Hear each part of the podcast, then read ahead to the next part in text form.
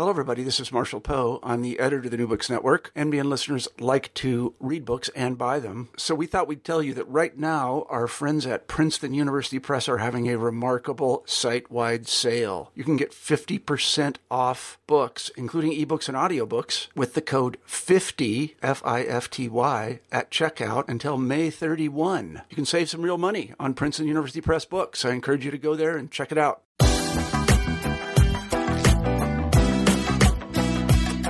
Welcome to the New Books in Anthropology podcast. If it's your first time listening, the order of operation around here is there are so many new books coming out every single month that you don't have time to read them, so let us read them for you. We interview authors of new books in anthropology and related disciplines to find out what they've been up to and introduce their books to our listening audience. My name is Jared Miracle. I'm your host. I'm a PhD folklorist from Texas A&M University operating out of my mysterious Dr. Miracle compound somewhere in the state of Oregon. And today's guest is Zek Valkyrie. He's an instructor in sociology at University of Colorado in uh, Colorado Springs. He has a new book out called Game Worlds Get Real: How Who We Are Online Became Who We Are Offline. Zeke, welcome to the show. Hi, it's good to be here. So tell us about how this book happened. You essentially wrote this completely on your own, unprompted, yes?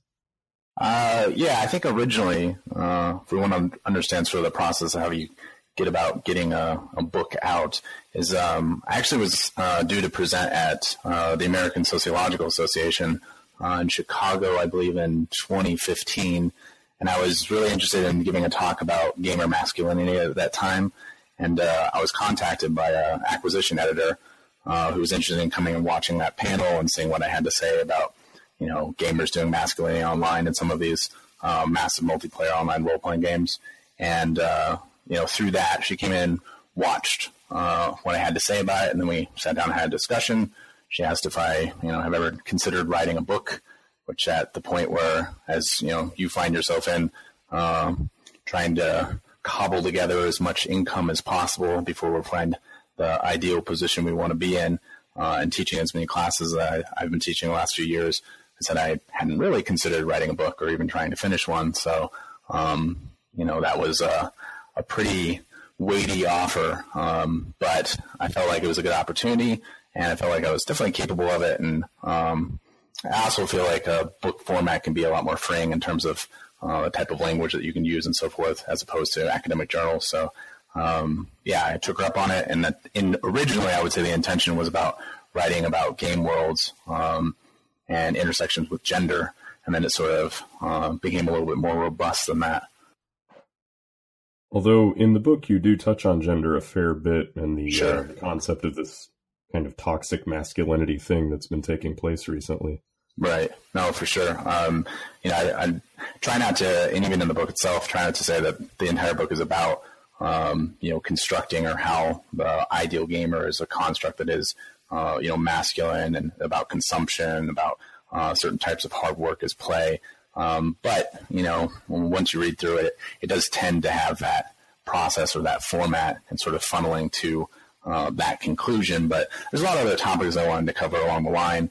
Um, definitely about you know the rationalization of play.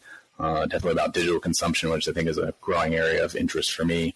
Um, you know, in terms of how gamers rationalize uh, spending money on goods that, in, in, some aspect, don't really exist. They're you know ones and zeros and so forth, uh, and using that as a you know a set of status poses for uh, reinforcing their gamer identity. That became something I was a little bit more interested in while writing the book, rather than just sticking sort of the gender prompts that was uh, the original interest of the you know the editor. But um, but yeah, I, I, think it covers as much as I possibly could without being uh, you know, too verbose. I mean, any any of these projects, unfortunately, have to rely on the fact that many other people were writing in this area, and you can only cover so many uh, you know topics of interest to you with the pages or the word allotment that you have. So uh, I cover the ones that were important to me at the time. And, you know, even now looking back at it, would think, yeah, maybe I'd take things in different, uh, different direction. But yeah, there's a lot of gender, definitely a lot of sexuality,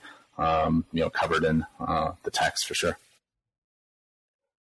there there are so many books coming out right now in the field of what I suppose we could call game studies uh, that I was trying to choose who I wanted to to invite on the show first, and your book gripped me for for one reason initially, and then for many others later on.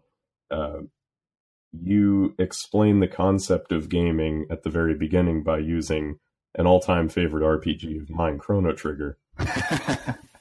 and, yeah. and you you had me at Frog. Frog and Robo, yeah, sure.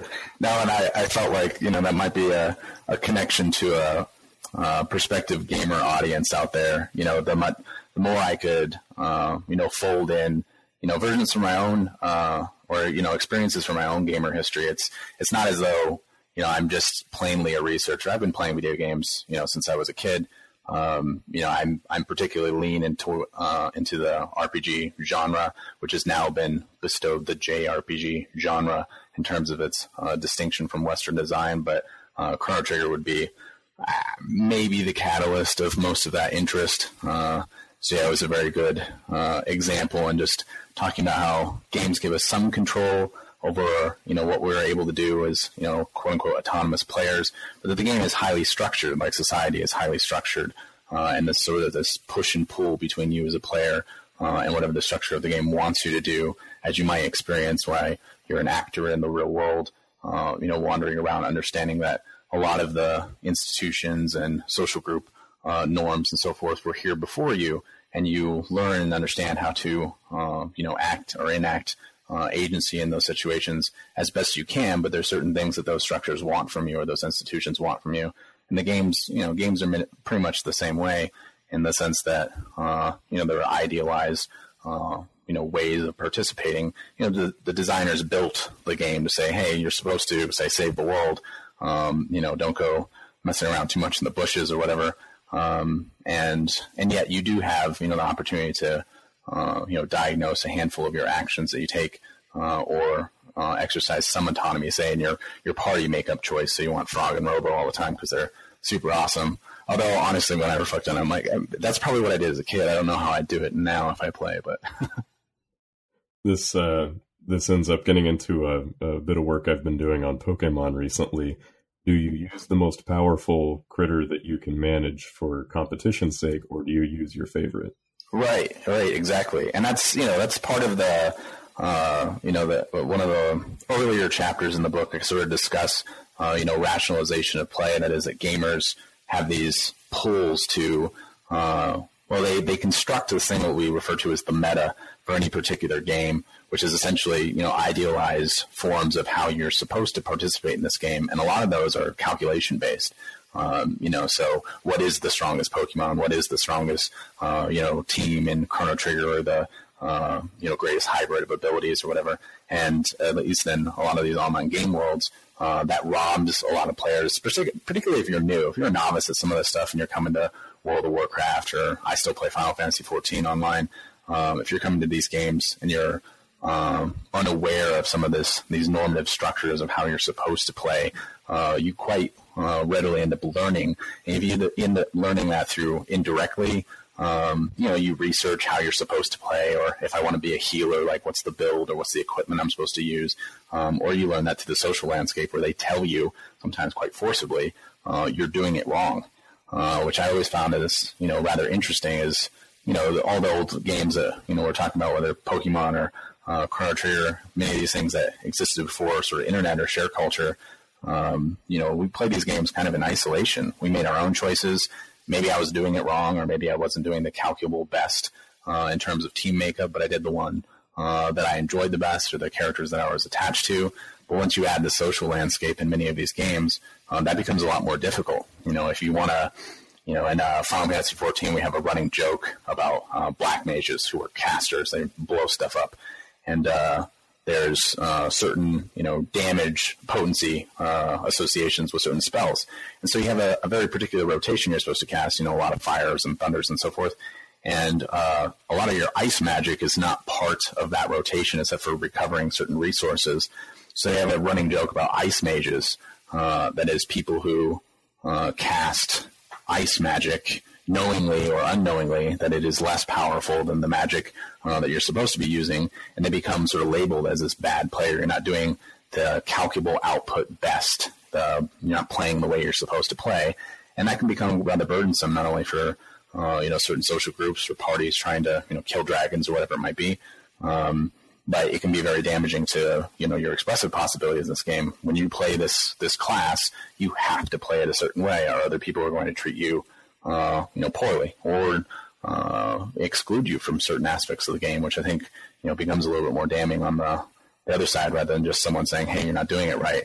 Saying we're not bringing you along to the dragon fight because you suck um, and you won't obey uh, you know the structure of the game and the social community uh, norms of the game, which I always find you know, rather, uh, yeah, rather telling and rather strange. Just, you know, we were having a little chat before this about games being, you know, escapism or trying to move away from, you know, the, what I call the solid world or the reality of everyday life and all the social controls out here and move into, you know, this space of play and be insulated from, you know, some of those social controls. And yet you find many of them are, you know, in full force. They just take on a different format. You should, uh, you know, work hard for this particular output or build yourself uh, as your character in a, in a certain way.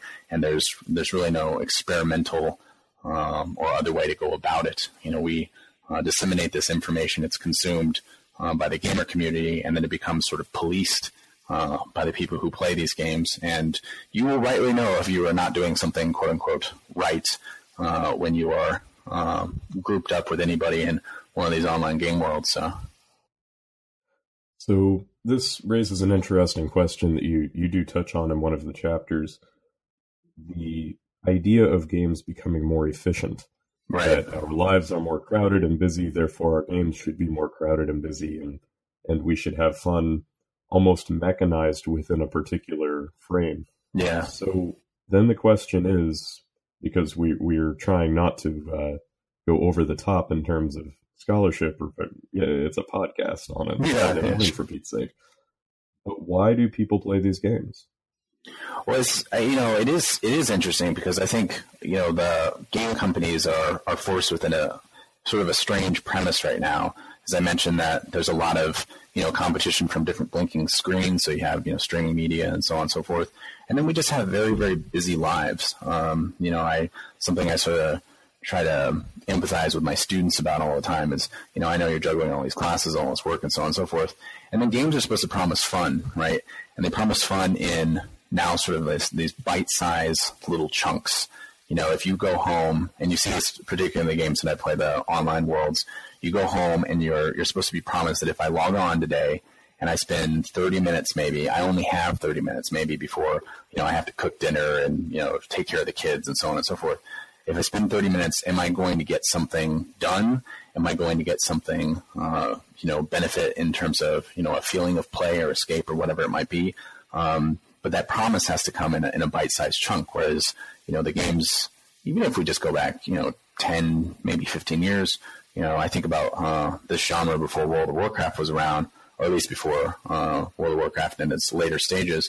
Um, you know, these games were time-consuming. They were uh, immersive. If you played EverQuest, uh, you could log on and spend hours not getting anything done.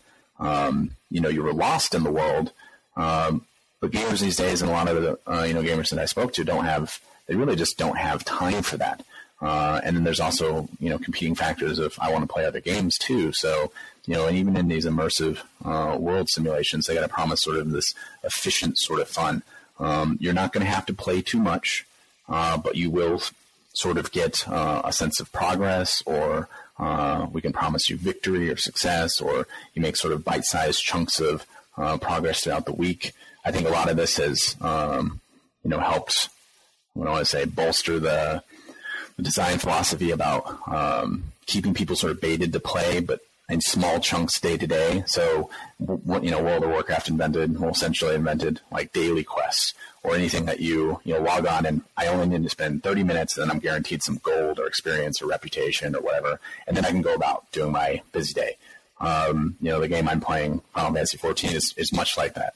Uh, you know, I expressed to my students actually just this last week that I've spent at least an hour playing every day this semester And I've done really nothing except for log on for that tiny little bit of progress that the game structure promised me. If you log on, we'll give you these tokens. If you do one dungeon, if you log on, you kill a couple of these monsters, we give you this type of currency they can use to upgrade your equipment. And I'm like, oh, okay, let's see, that fits my, you know, my grading schedule and my lecture prep and so on and so forth. And I can still feel, even just for a moment, that I'm immersed in a different reality with different rules. But I know I don't have too much time for that. Um, and I think gamers really want that uh, sort of promise is that you you can still have you can still attach yourself to you know the memories you have of Chrono Trigger and whatever when you were uh, you know much younger. But we know that the average gamer now is you know in their mid thirties. We know that um, you know you can't dedicate your entire life. You're not uh, you know hanging around the college dorm or whatever you were back in the day. So we want to still deliver to you some aspect of that experience. You can still embody that, and you don't feel left out. And in some ways, I think it also allows people to to hold on to their their even even if it's been a, in reduced in importance, their gamer identity into longer periods or into more distant periods in their life. Um, whereas you know there's a lot of sort of cultural logic that says that games are still seen as immature and this is for a young people crowd and so forth. Um, which means that you know we're pushed to give up those sort of things. One of the one of the strange sort of serendipitous findings I found in uh, you know talking to these gamers is that how many what I think of as like normative forces like pressures upon them to give up gaming. It's like stop doing this, or at least stop doing it so much. And I think game designers, or at least the industry itself, and probably more for monetary reasons than anything else, want to produce these experiences that promise that you can still be a gamer, um, still have sort of efficient or bite-sized little fun, um, but it's not going to be damaging to your life. And it might also be sort of a response to all of the, you know, gamer addiction discourse and all of that that was, you know, pretty hot and heavy and still kind of is um, for a period of time when people were getting lost in World of Warcraft and EQ, and you know people were saying that this is uh, you know destroying social lives and so on and so forth. Uh, I think you know game companies hear that, and you know a little bit of bad news uh, reputation might be good for uh, selling a few copies, but it's also understandable they might want to adapt to um, you know what the culture sees as they could be uh, you know rather problematic or creating problematic use. So um, they adapt to that and making making sure that you can still participate and you won't ever fall behind. Uh, you just have to play a little bit at a, uh, a little bit at a time, rather than you know uh, where I did in my say college days. I could log on to you know one of the old MMOs and and spend eight or nine hours on a Sunday getting really nothing done, but just being immersed in that world. Which is a, a topic that you touch on a little bit in terms of um, your your typology of of different gamers.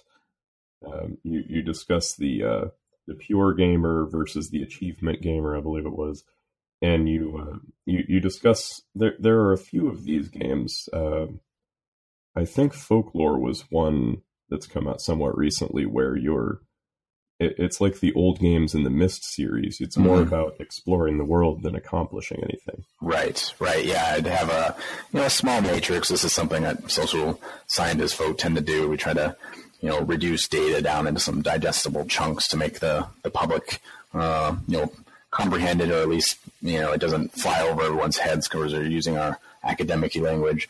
Um, but yeah, I was trying to really get at the debate that's pretty uh, intense in gamer communities, which is this sort of hardcore casual, um, you know, dichotomy that's turned into essentially what I think it was trench warfare. Um, you know, lobbing bombs at each other for not being the right kind of gamer and using different uh, language to construct, you know, what is that or what does that look like? And instead, I wanted to understand what some of the other research out there has talked about, you know, some of the aspects of gaming that's important about seduction, about flow, um, you know, about being, you know, highly productive or about being, you know, readily engaged with uh, not only maybe the social uh, environment of the game, but also the emotionally complex or immersive uh, qualities of the game. And so, yeah, the you know, the rise of, you know, say esports and anything along those lines really plays to that high productivity or what we call progression gamers. Um, and we see that in these game worlds in particular, the, the, the folks that line up for, say, new patch content, right? They have a new bleeding edge battle that's coming out that's going to be, you know, the toughest of the toughest. And it means only, only the, the cream of the crop are going to be able to uh, you know, conquer this dragon or whatever the heck they're going to put in the game.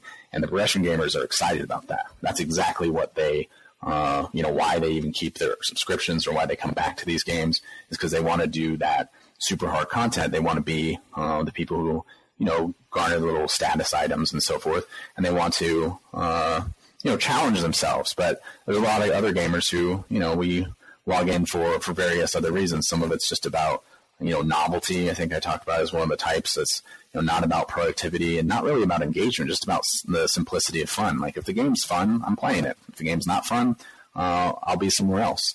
And then other people on the other uh, you know dimension of uh, productivity and engagement saying that you know I'm not here to abide by what the game structure wants me to do. Yeah, okay, they added all these, you know, milestones for this made you the best of the best, but you know, I'm here for the social aspect, or I'm here for uh, identity, performance, or expression, or I'm here because the story is just so great. Um, and there's definitely been you know, at least a handful of games, uh, you know, just console games or, or, Steam games that are stripped of sort of those production elements, um, you know, that that focus more on uh, here, just immerse yourself in this scenario. Um, you know, there's no levels or points or currency or anything along those lines. There's just sort of the experience of games kind of as art. Um, and I, I, think that caters to different different types of gamers. Uh, and then on the other end, you have you know people who are a little bit more about the again sort of the bleeding edge content that's really really tough and really about competition or really about status or you know sometimes it's about cooperative play in terms of how well say a raid group uh, works together to conquer this dragon. So yeah, I try to work on that a little bit. If nothing else, just to sort of defang some of the discussion between, you know, the hardcore saying the casual shouldn't be here and the casual saying, well, you guys are tryhards or whatever. Um, you know, I wanted to give, uh, you know, us all sort of different language and talking about, you know, something where we can self-apply, say, you know, I'm a faithful gamer, I'm a progressive gamer, I'm whatever, rather than making this pose that, you know, I'm a, I'm a badass essentially is what the hardcores want to say.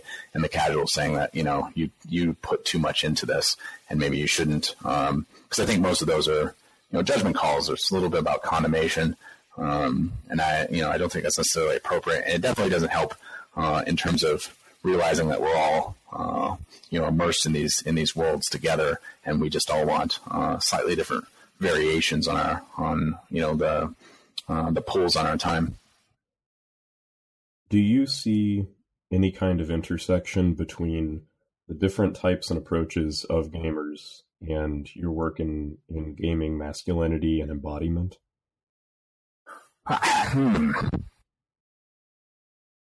I don't know if I can answer that one. Can you rephrase? Sure. Um, do you feel that if it's a let's say a pure gamer who's who's sort of this idealized concept from the viewpoint of the of the game designer where right. this is the person who's going to go enjoy the game for the game's sake. Sure. That person if if male, let's say, since we, we want to simplify to to the smallest term possible. If if that person is male, are they more or less likely to have some kind of a, a personal masculinity tied up in the, the gamer identity? versus say a productive gamer. Right, and I, I think I think part of that you see implicated in uh, some of the what we think of as like the discourse of the game designers themselves. They they understand that they design certain types of content that cater to the people who are at the you know the cutting edge of, of competition, and that competition and that status that they garner from it. You know, it's it's important in terms of uh, you know reinforcing their sense of it, it could be multiple things. I mean, if we're talking about competitive play, this could be about you know domination over other players. If we're talking about uh, saying some of the, the game worlds it could be uh, economically speaking. So say if you're, you know, one of the top, uh, you know, raiding guilds or whatever, you have access to goods uh, that most of the community do not, and you can uh, turn that into sort of a status pose. And I think that uh, works, or at least walks quite in line with, you know, what, you know, my discipline talks about as uh, sort of marketplace uh, masculinity. That is, that masculinity is is now formulated within the capitalist arena.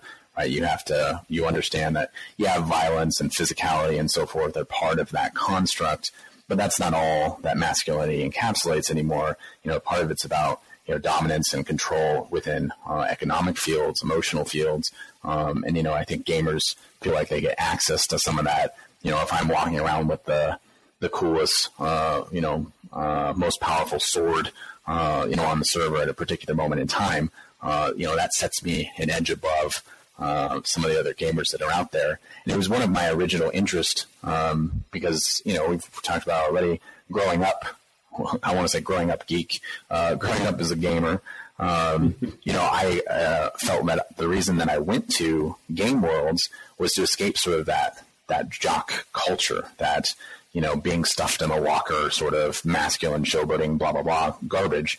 And I wanted to move away from sort of that toxicity, and that games allowed me to still sort of embody sort of heroic characters and so forth, but they were a little bit more. Uh, you know, they're again they're isolated from some of the social realms, uh, and I I feel like we uh, at least some of the sort of OG geeks or whatever you want to call us, uh, develop this this understanding that well, I'm getting some of these status benefits, and I'm getting a lot of this reinforcement, like money and power, and I save the world, and so on and so forth, uh, in these in these games. And then when they went social, when they became connected technologies, uh, you know, we ended up with sort of this new development of of gamers being able to do or reformulate, as we might say, masculinity in uh, digital communities because now you know I don't have to you know attack you in a bar fight over you know an argument about sports teams.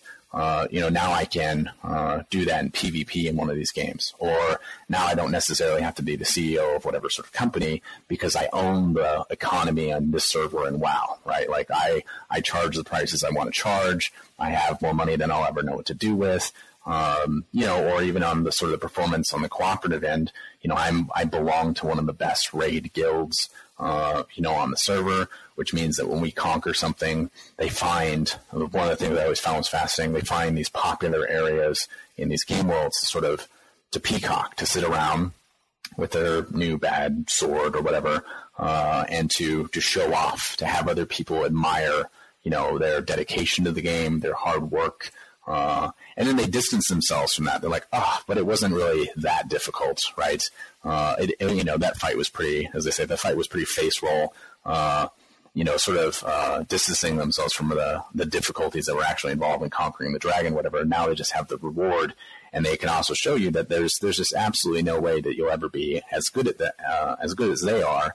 Uh, but that's a very complex, you know, set of variables. That the reason that they find themselves in that position is a union of a, a number of different uh, elements. They have people who are you know that dedicated to the game, who are rather skilled, but who also have flexible schedules, who also believe that this is uh, important for you know whether it is their uh, you know their social reputation on the, the server or in you know in the days that we are now in sort of streaming these experiences.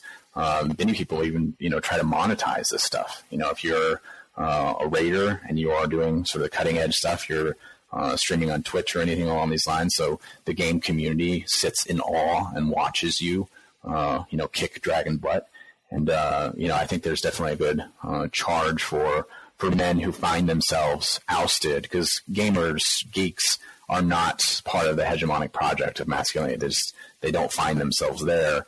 Um, but within geek culture, they can sort of reformulate some of those same aspects, you know, economic power and physical domination, although it's virtual physical domination, um, to sort of you know fit that framework upon whatever deeds they commit uh, in the virtual world. And I think they can find that to be a, a coat that's quite shiny to show off to the gamer community because many you know many people around do find uh, those players sort of awe-inspiring. They are they are the people out here doing it right, and they're doing it uh, you know, every night or, uh, you know, trying uh, to conquer these things that many of us will never have the opportunity to, to conquer. So there are really multiple levels of conspicuous consumption happening there. Oh yeah, oh yeah. Um, I, I, sort of mentioned the the consumption aspect is just is fascinating. Not only in the turn for you know um, just you know if you, if you sort of shelve sort of the, even just the uh, slight little masculinity aspect there, and you look at gamers doing the the peacocking thing and the showboating thing, just for the consumption activities alone. Um, you know, if I just want to, in some ways, like if I, uh, you know, one thing that's popular now, microtransactions and all these things, you know, digital goods. The the game companies sell you. Here's a special mount. You know, here's a horse that you can ride that's thirty dollars, and people buy these things. And I'm always taken aback because I'm like, it's a virtual horse and I have tons of horses in the game and the structure of the game that the game gave me for completing certain things um, that I don't need to swipe a credit card for. And I was like, why, you know, why would they ever want to do this? And, you know, there's various reasons, but one of them does tend to be uh, that it's uh, a way of making a statement about their social class. They hear I spent 30 bucks on a virtual horse and I line up with all the other people who spent 30 bucks on a virtual course and we jump around together and we celebrate our consumption activities. It's no different than buying, you know, brand name, uh, brand name shoes or, you know, certain kind of cars or whatever consumption items that are out here, found out here in the, the social world because it becomes, uh, or the social solid world because it becomes, uh, in many ways, uh, you know, sort of the same activity. It's a, it's a social comparison. And, you know, when you press them about this, like, you know, they shouldn't, they shouldn't design things that are out of reach for people who can't spend extra money. Uh, you know, some of the, and again, it's sort of a multitude of rationale, but one of the, the aspects uh, or the responses that you get from these gamers is that, uh, you know, so what? It's 30 bucks. I have that money to be able to spend on that, that game or this game. Why take that away from me? Why take my power as a consumer away from me because you can't afford it?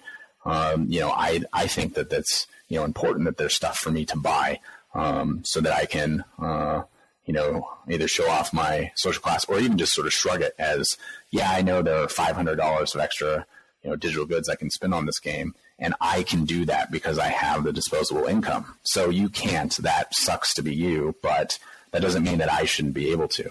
Um, and I found that a very interesting rationale in terms of, you know, just sort of uh, postures of social class within these games. Now, lest, lest our listeners come to the impression that gaming is all about class struggle and toxic masculinity. sure. Um, there's, uh, as we, we do tend to focus on the negative when we're studying these. Oh, things. of course, yeah. Um, we're both gamers. Right. We, we, talked about that. We, we both carve out time to, uh, to dedicate to this. But games can also be good for education. Yes, I mean you found interesting, unique ways to apply it. You've been winning awards for this. Uh, yeah, I mean local. We'll just keep it low. It's nothing brilliant for sure, but uh, the university I work uh, at, so I'm at the University of Colorado, Colorado Springs, and um, you know I've been teaching there. At least I've been in my current position for about four, four and a half years, and um, yeah, I've, I've won uh, a handful of teaching awards actually for um, something I, I think is kind of old hat now that people uh, are have normalized or under, come to understand because many digital technologies use these techniques. But um, I use uh, basically certain game mechanics. I borrow from quite heavily. I borrow from role playing games because obviously that's my uh, sort of native language uh, to insert uh, certain types of mechanics into my uh, courses. And uh, sort of in a nutshell, if I just give the you know elevator pitch or whatever uh, sometimes we're required to do uh, i teach uh, an intro course. And in my intro course uh, the students you know complete various types of work. And all their work has uh, you know titles that i borrow from games. So they have quests they do boss battles they have random encounters they turn in grinds like all this stuff that's they get treasure chests and magic fragments and so forth. But they turn in all this work, and the work accumulates some points. In my class, they're experience points, just like there would be in any RPG and at certain levels uh, or certain thresholds of experience, they level up. Uh, so in the intro class, it happens to be standardized at 20. So every 20 EXP they earn, they level up. And when they level up, they earn a magic point. So uh, when I'm trying to pitch this to non-gamer or novice folk, I say magic points, just believe them to be sort of a form of currency that you have, right? You are saving up some sort of gold and you get to spend this currency. You get to spend these magic points on spells. You get to spend them on magic. Uh, that I've developed. We have a grimoire. It's a little magic book uh, that I post on our online uh, platform. And I say that these, well, I've designated, I created these spells, and these spells help them on certain assignments. So, say, you know, the con example would be, um, you know, a fire spell. You get to cast Fireball would blow up like a multiple choice question on a test, and they uh, incur an MP cost for for doing that. Um, or there's some pro-social magic. So I have a, a blood magic school in my uh, grimoire, and they uh, all of the blood magic is about helping not only themselves but helping the class as a whole. So they might help. Uh, say, so the quick example would be on quests if certain amount of the students complete a quest, the class uh, could possibly benefit as a whole. Like all of them could earn bonus points. Well, there's certain magic that'll help them do that uh, more easily, and so students become or sort of get situated, or at least this is my premise.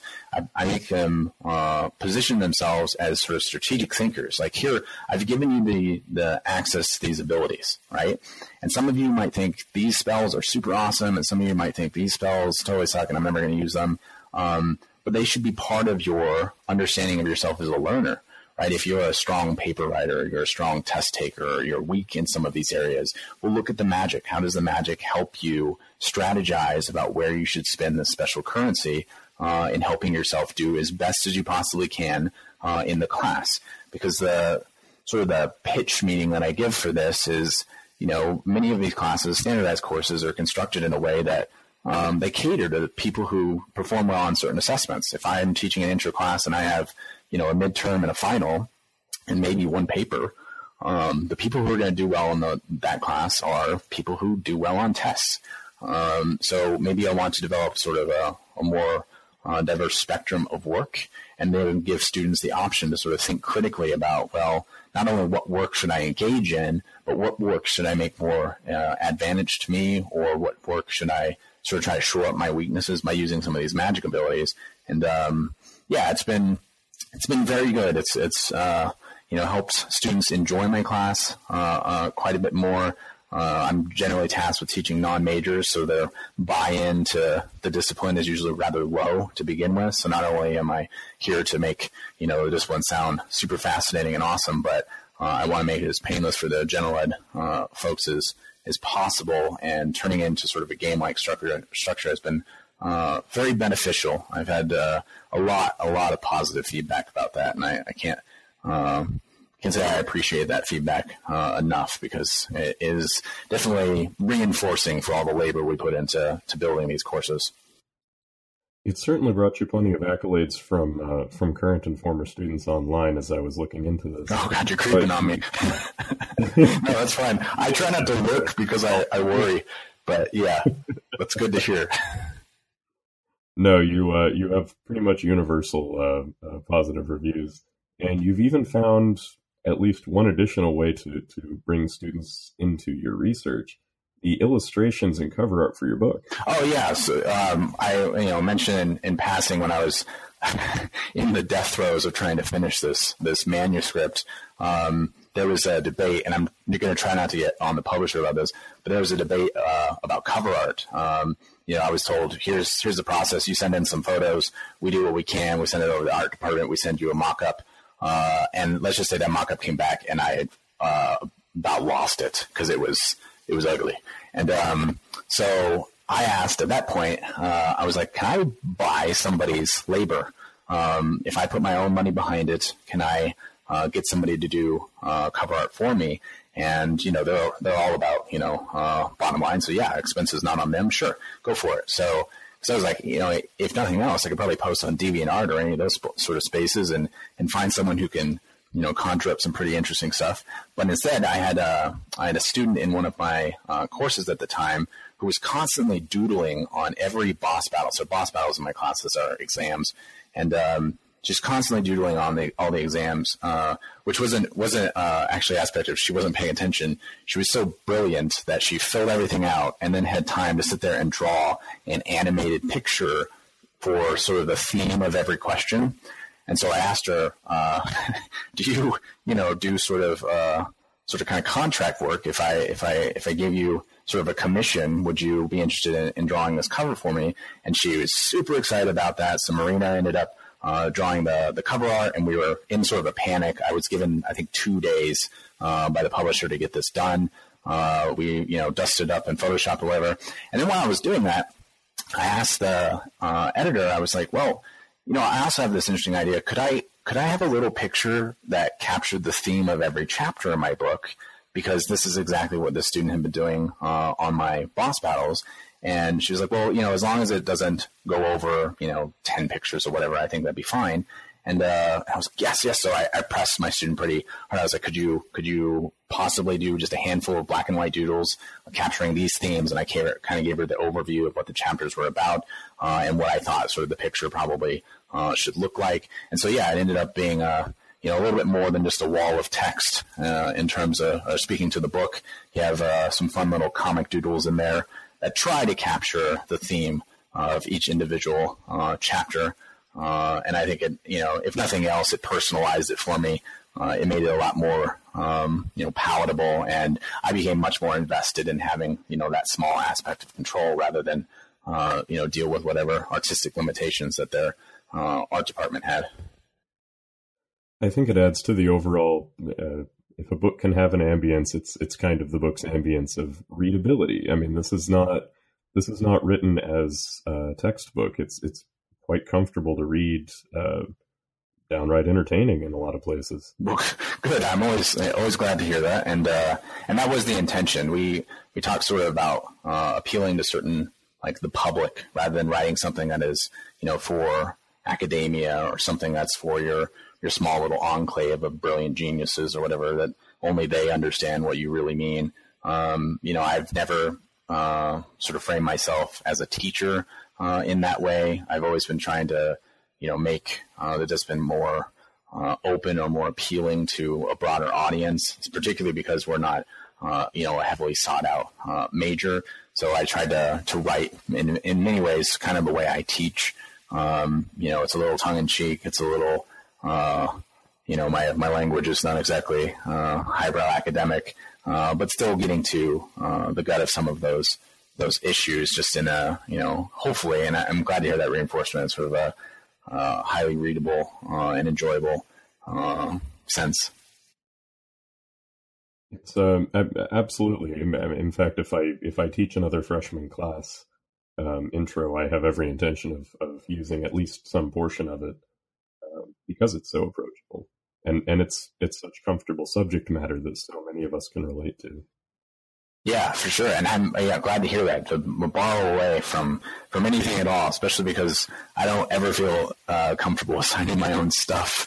Uh, I don't know how certain academics just you know crush their guilt in doing that, but because uh, it is pretty common practice, it seems, or at least it is on my campus. But um, you know, I feel bad enough. I think I have my students read one article that I, I wrote and, uh, uh, and in that I'm like, I, I feel icky, like narcissistic and stuff. So, um, so yeah, the, the idea that other people might pick up the book, uh, and use it for, especially for classroom purposes is, uh, is brilliant. And then on top of that, for, you know, even the general public, uh, who might be interested, you know, just sort of casually in, in what kind of weird things gamers are doing or understanding a little bit more about um, you know, a gamer that they know uh, who plays. Uh, at least there's some, you know, exploration. At least uh, some of the, not everything by far, but uh, some of the probably uh, pillar conversations or community issues that are going on in at least some of the, you know, more online or persistent uh, game worlds that I've spent years now playing in. I, I think it can be enlightening for, for outsiders as well as insiders to do a little bit of introspection in that regard. Um, but speaking of which, what are you working on these days? What's what's your latest research and, and interests in that vein? Oh, I mean that that one is a that one's a tough one. I'm I'm going to take a unfortunately a very hard turn away from uh, many of this, uh, many much of this area. Uh, I still have interested uh, interest in digital consumption, and I still have interest in uh, what we call legacy experience. So the idea that you know players bring uh, sort of an archive of, of understanding and mastery with them to, to new titles, and whether that makes them available for uh, teaching novices in those uh, spaces.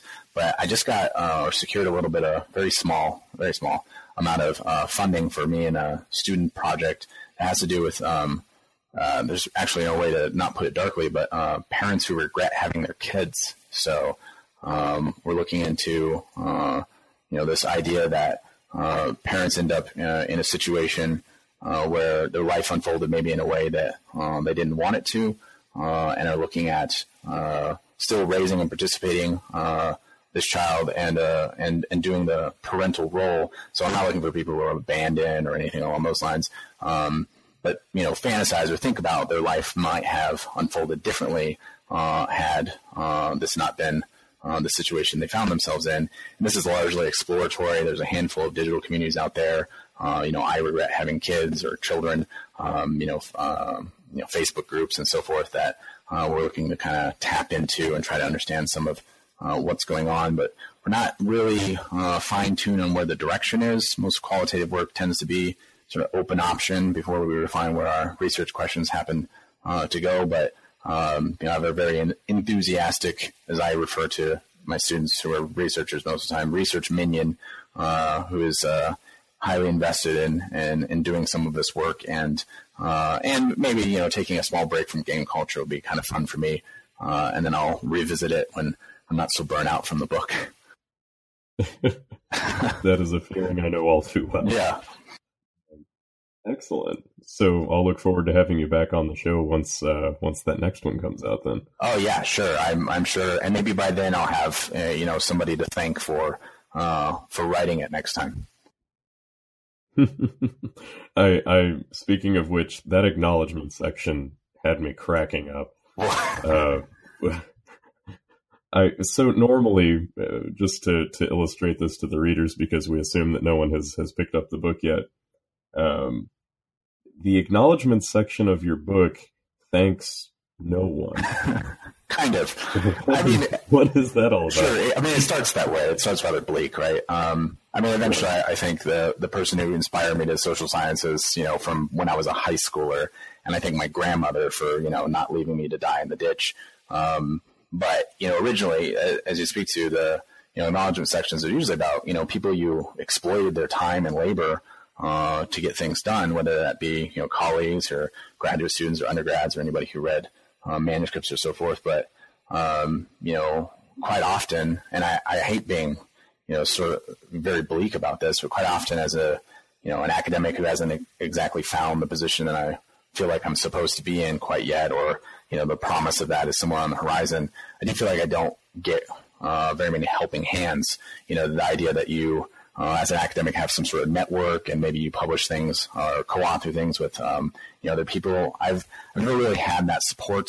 Um, you know, my original not to I'm not going to use names, but my original dissertation committee actually dissolved over the fact that uh, I liked teaching too much and didn't want to support my research interests. So um, you know, I've had a, a, lot of sort of obstacles in that direction, and I, I wanted to be candid about that. I think uh, so. I started off by saying unfortunately, and maybe you know to the detriment of the readers, and I apologize for that, but uh, no one helped me uh, think through any of this this writing or uh, any of these chapters. No one looked over any drafts.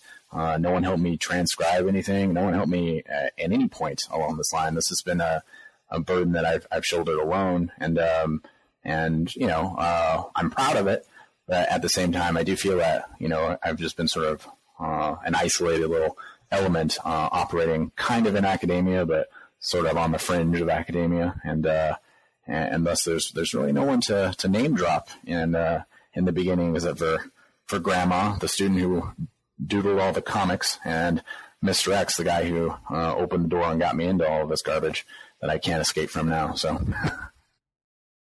I think that's a sentiment that a lot of people our generation can can relate to. The, I mean, I'm a free agent myself. I have uh, um, at, at the uh, encouragement of one of Arnold Schwarzenegger's autobiographies, I keep every single rejection that I ever receive. I have an I have intention of plastering a wall with them. I have over three hundred. Oh, wow. Over three hundred rejections. That's from jobs, jobs and publications. Yeah.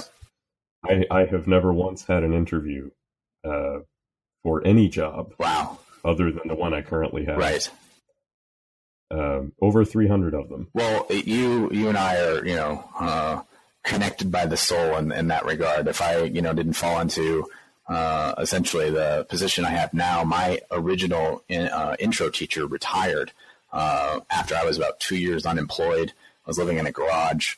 Um, yeah, uh, so it, it, sort of worked out because I, I knew some of the faculty here, uh, or at least the person who was currently chair at the time, uh, and that at least helped get me an interview. Before that, I think I had one, uh, some you know podunk school out in the middle of nowhere who was clearly not interested or impressed with me. so, uh, so yeah, I, I, I, feel you in that regard. I, think if you know some serendipity didn't play uh, a part in it, all of the cool you know, magic and spell casting stuff that my students get to do every day uh, wouldn't have ever happened. Which is, uh, it, it's it's unfortunately rather telling about the state of our industry as a whole. I have friends from my from my doctoral cohort who one's delivering pizza, another works in a completely unrelated job. The uh, the smartest move that I think I've seen was a friend who went back to school for library studies. Oh, okay. Yeah librarian. That was a good idea. But not one of us has a, a full time teaching job at a university. Which is great. I mean, this is just a wonderful pitch for selling people on the discipline, right? You're uh, you're really playing up the go get your PhD. Uh, I I have always encouraged my students to do anything else because there there is nothing as, as is pretty and it's in the news. They're even going to start taxing us. Yeah, so, yeah, yeah. Um, but no need to get political on the show. Oh, no, totally fine. But but it's it's understandable to be you know transparent about that, and hope hopefully that comes off in uh, you know uh, understanding that some of these yeah, there's a lot of invisible hands behind any academic work. Uh, most of them, I would say, and um, you know understanding that process isn't just you know individual brilliance uh, of you know one person. And I'm not even saying that you know uh, anything that I produce is is all that great, um, but uh, knowing that you know this is usually a, a, collaboration of some kind, even if it's informal in terms of you know how it's uh, credited. And you know when it came to try to recite some of those names, is this there just weren't any. Um, and I've you know just sort of operated again, kind of on the fringe of things, and and hopefully, like I said, next time I've I've got still some positivity that maybe at least if nothing else, I will have an undergrad research minion, uh, you know, co-author or uh, you know, to cite for uh, an extensible amount of work uh, on whatever I produce next. So um, that's that's uplifting. And I, I, I, do think that's the positive direction that we should be taking. Um, all of all of these types of frustrations that maybe it's we we just need to create a new model, make our own rules, and start working with the undergraduates. Right, and I think there's pushes at least within our institution for uh, you know supporting undergrad uh, research, which you know symbolizes the to the detriment and disappointment of uh, the graduate student cohorts that we have, uh, at least in uh, our college. But um, but yeah, I found you know now it's it's difficult sometimes to uh, to ask so much of undergrads given how much they're juggling. But um, but you know you, you, have a few shining stars who are uh, likely more dedicated to the to the you know the question or the project than, than maybe even I am, and um, uh, and yeah, uh, uplifting them, especially because they have hopes for graduate school and then pizza delivery after that. So, um, absolutely, and they're they're the reason we keep doing this. Right? Exactly, exactly. Good, good, meaningful labor is uh, is always is always important. it's like uh, it's like Matsuo Basho says that life is a journey and the journey is home. that sounds about right. Excellent. So uh, I hate to eat up all of your day. I know you have plenty of grading to to get done. Oh, yes. But where can our listeners learn more about your work, uh, and where can they pick up the book? Uh, for the simplest one, from what I've been told from my you know three adoring fans, um, is that the the work is easily easiest to find on Amazon. Um, I've actually heard some uh, hiccups with uh, the the publisher's website uh, in terms of you know whether it, it, gets put in the cart or whatever. Um, so you know, Amazon's probably an easy, quick Google for Game Worlds Get Real. Uh, I'm still Zek Valkyrie. I don't think that'll change anytime soon. And then uh, for you know whatever might be produced in the future, or just even you know casually or informally, you know you want to harass me or uh, send me an email that's hopefully somewhat positive. Um, you know you can find me on my faculty webpage uh, at UCCS in uh, the sociology department, um, or at uh, Z Valkyrie without the E uh, at uccs.edu. And I am more than willing to talk to you know outsiders, whether it's about the teaching and the game stuff, or whether it's about uh, game communities and the book. Um, you know, I I just appreciate the the interest and and for you know your part, I appreciate the the free publicity and the, the discussion and sort of the synergy, uh, not only in terms of you know where we find ourselves in our uh, academic careers, but also um, you know for people who have long gaming histories and are interested in gaming studies.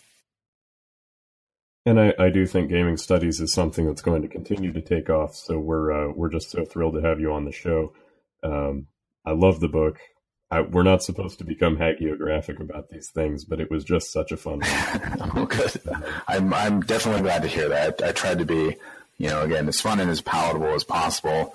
Um, it's it's it's my mo when I'm teaching. It's usually what the students give me all those positive reviews you said you creeped on. Uh, that's uh, you know definitely the the idea I went into it with, rather than trying to you know show up uh, you know whatever thought paradigm that might be out there. Uh, it's just it's never really been my um, you know, my gig. So, and we do certainly hope that the listeners are going to uh, at least stop by the library or, or Amazon and check out a copy of the book.